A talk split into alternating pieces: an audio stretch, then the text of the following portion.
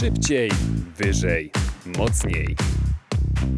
Czyli audycja sportowa w Studenckim Radiu Żak Politechniki Łódzkiej.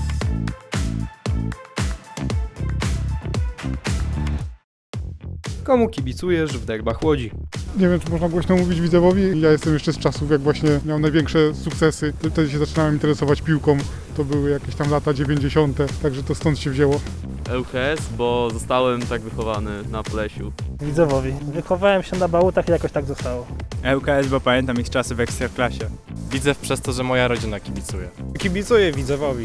To jest mój klub od dziecka. Jestem za UKS-em, bo wujek kiedyś tam grał, e, no a teraz siostra gra w UKS-ie przed kubką. Jestem za Widzewem i dlaczego? Ponieważ kibicuję temu klubowi, bo ojciec zaraził mnie pasją. Też za Widzewem, bo mieszkam w części Widzewa i mogłoby przystać na to. Jestem za UKS-em, ponieważ kiedyś trenowałam tam e, siatkówkę w ich klubie.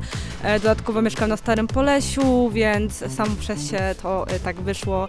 Każdy w rodzinie kibicuje UKS-owi, więc ja również nie jestem inna.